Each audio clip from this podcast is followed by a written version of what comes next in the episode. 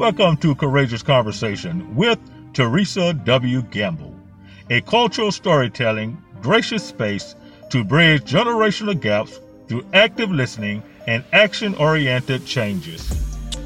Greetings, this is your host, Therese W. Gamble. We're keeping the conversation going. Melanin Matters with Tina Noble, Light Skin Care 101. Let's listen in. Hyaluronic acids. Got it, got it. Hyaluronic acids, and again, it helps maintain and retain the moisture within our skin. Um, I definitely said avoid the lotions or the real fragrant, you know, uh, fragrant items uh, that have a lot of fragrance in it.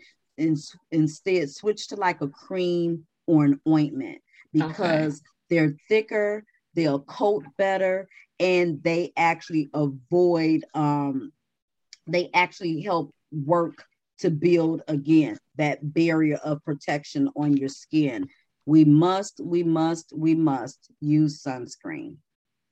Really? Even when we have to use sunscreen because even though our pigmentation is darker, that sun still does the same damage. It might just take a little longer with us, right. but it does the same damage. So the younger when we have our babies, and I didn't know this when I was younger, but when we have our little babies out there and we're out there in the summertime, they have like a natural sunscreen that you can use on babies.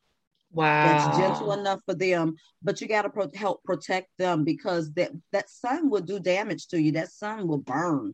You know, mm. with the ozone layer getting decreasing and decreasing, we don't have that extra element that's in between the sun and the earth to help give that extra barrier of protection over us. So you definitely have to do it even more, even in the wintertime. Wow. Because wow. the sun rays still shine through when the sun comes out. It's the same rays that's coming through in the wintertime. But then in the wintertime, in the colder elements of the of the world where you're like I was from Chicago, so you know it's bit bitingly cold so you're not thinking about the sun, but when the sun does come out, it's still casting off those same rays mm, as it does in the summertime. It's right. just the, the the the the element, the wintry, um, the winter just helps, you know, that sting and that bite, that chill that just makes you think otherwise. But no, it does the same thing. It does the wow. same thing. So, so what's so, what um, sunscreen products do you recommend for African Americans to purchase? Because there's so many to choose from. Is there a specific brand?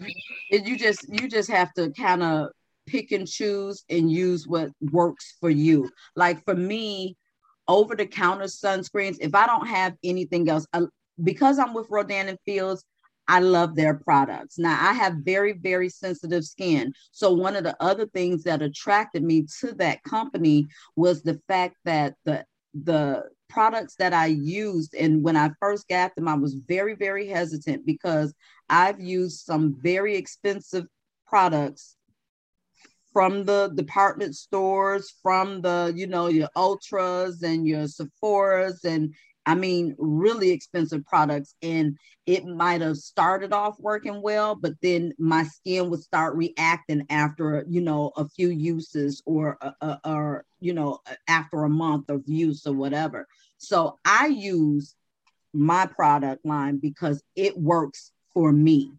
Um, you have to really just kind of trial and error.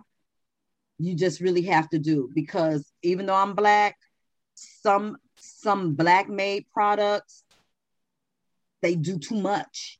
They mm-hmm. do too much. They overwork my skin, and my skin never gets the opportunity to do what it's supposed to do. And I mean, even, you know, lines that are created for African Americans through other um, products or other companies that are have been around since probably before I was born.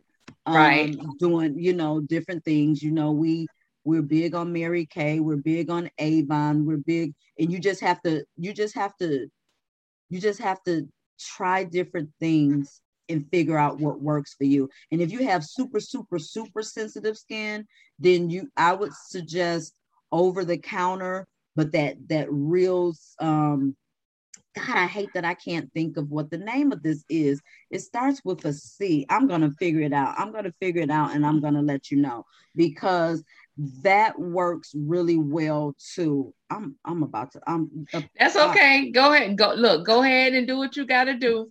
But this, ladies and gentlemen, we're listening to Tina Noble. She's telling us about some best practices, some tips for um our skin self-care skincare 101 for African Americans. She gave us some nuggets that's more important olive oil, Vaseline, something that's a protection, a coat of protection for our skin, sunscreen.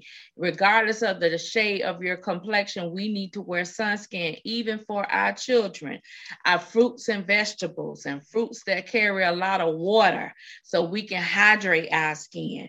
So I'm just taking, you know, recapping you some things she done mm-hmm. dropped and some notes that I'm taking so we can be aware on some of the things that we're doing because i always say your body will let you know when something is going on on the inside we just have to stop and pay attention and thank you for listening to courageous conversation with therese w. Gamble bridging generational gaps through active listening and action oriented changes